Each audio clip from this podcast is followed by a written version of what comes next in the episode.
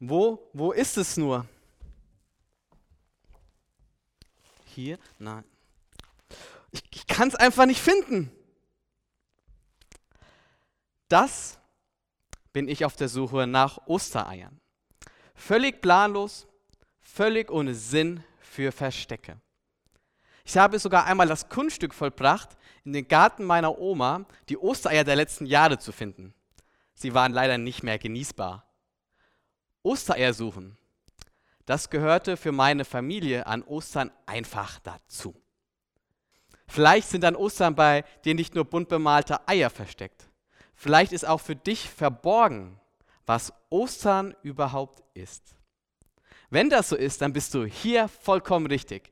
Denn wir schauen uns die Geschichte an, die Ostern begründet und überlegen darauf, was Ostern eigentlich ist. Ich lese daher jetzt aus dem Matthäusevangelium Kapitel 28 die Verse 1 bis 10 vor.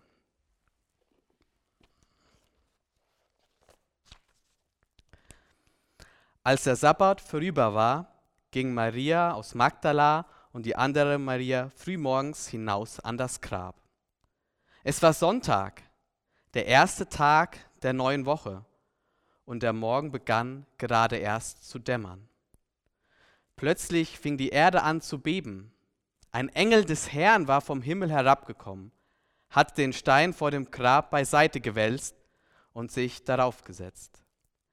Er leuchtete hell wie ein Blitz und sein Gewand war weiß wie Schnee. Die Wachposten stürzten vor Schreck zu Boden und blieben wie tot liegen. Der Engel wandte sich an die Frauen. Fürchtet euch nicht, ich weiß, dass ihr Jesus, den Gekreuzigten, sucht. Er ist nicht mehr hier. Er ist auferstanden, wie er es vorhergesagt hat.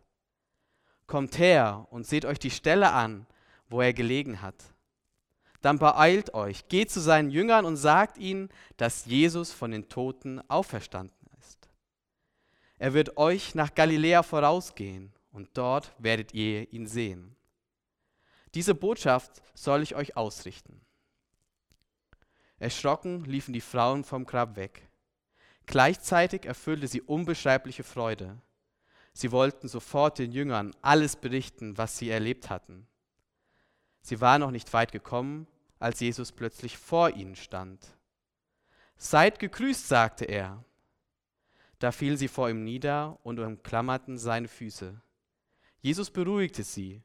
Fürchtet euch nicht, geht, sagt meinen Brüdern, sie sollen nach Galiläa kommen.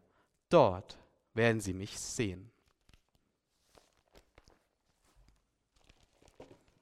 Wenn wir uns diese Geschichte vor Augen führen, können wir drei Dinge über Ostern aussagen. Erstens, Ostern ist eine Nachricht. Und zwar, Jesus lebt.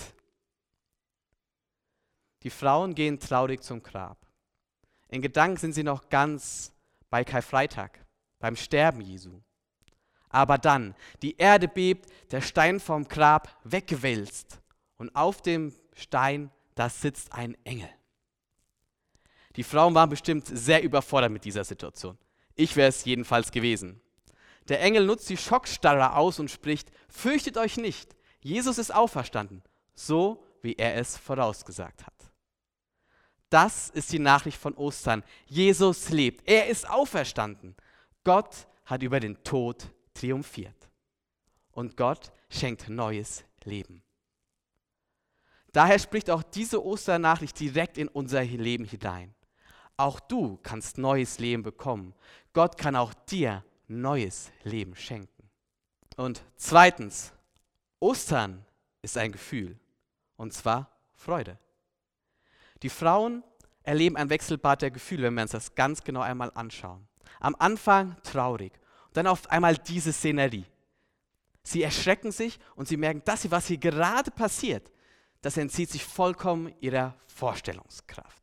Hier handelt Gott gerade mächtig. Und hier wird ihnen bewusst, hier wird ihnen klar, Gott ist der Herr der Welt, der Herr über Leben und Tod. Und der, der ihm beim Arbeiten zusieht, wie die Frauen, wird mit Ehrfurcht, Respekt und Achtung ihm gegenüber erfüllt. Aber das ist nicht das dominante Gefühl. Freude macht sich mit jeder Minute breit. Ihr Herz hüpft regelrecht. Jesus lebt. Die Osternachricht löst Freude auf. Lass es dir einmal auf der Zunge zergehen, diese Nachricht. Der Tod hat nicht das letzte Wort. Gott hat gesiegt. Leben macht sich breit.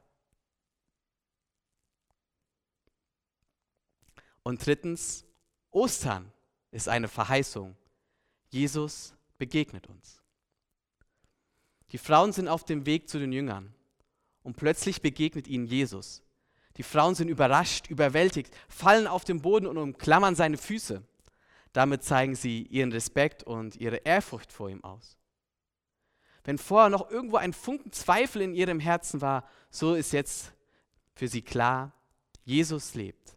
Er ist ihnen schließlich begegnet. Jesus lebt. Er begegnet uns heute auch noch.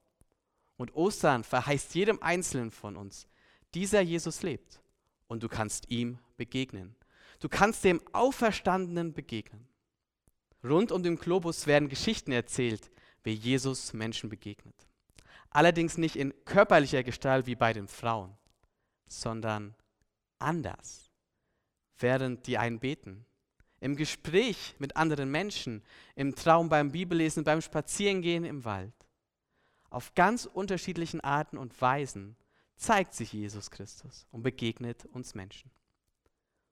Wenn du Jesus begegnen möchtest, lade ich dich ein, zu Jesus zu beten, ihm genau das zu sagen. Jesus, Ostern erzählt, dass du lebst. Begegne du mir, zeige du dich mir und erfülle mich mit der Osterfreude. Amen.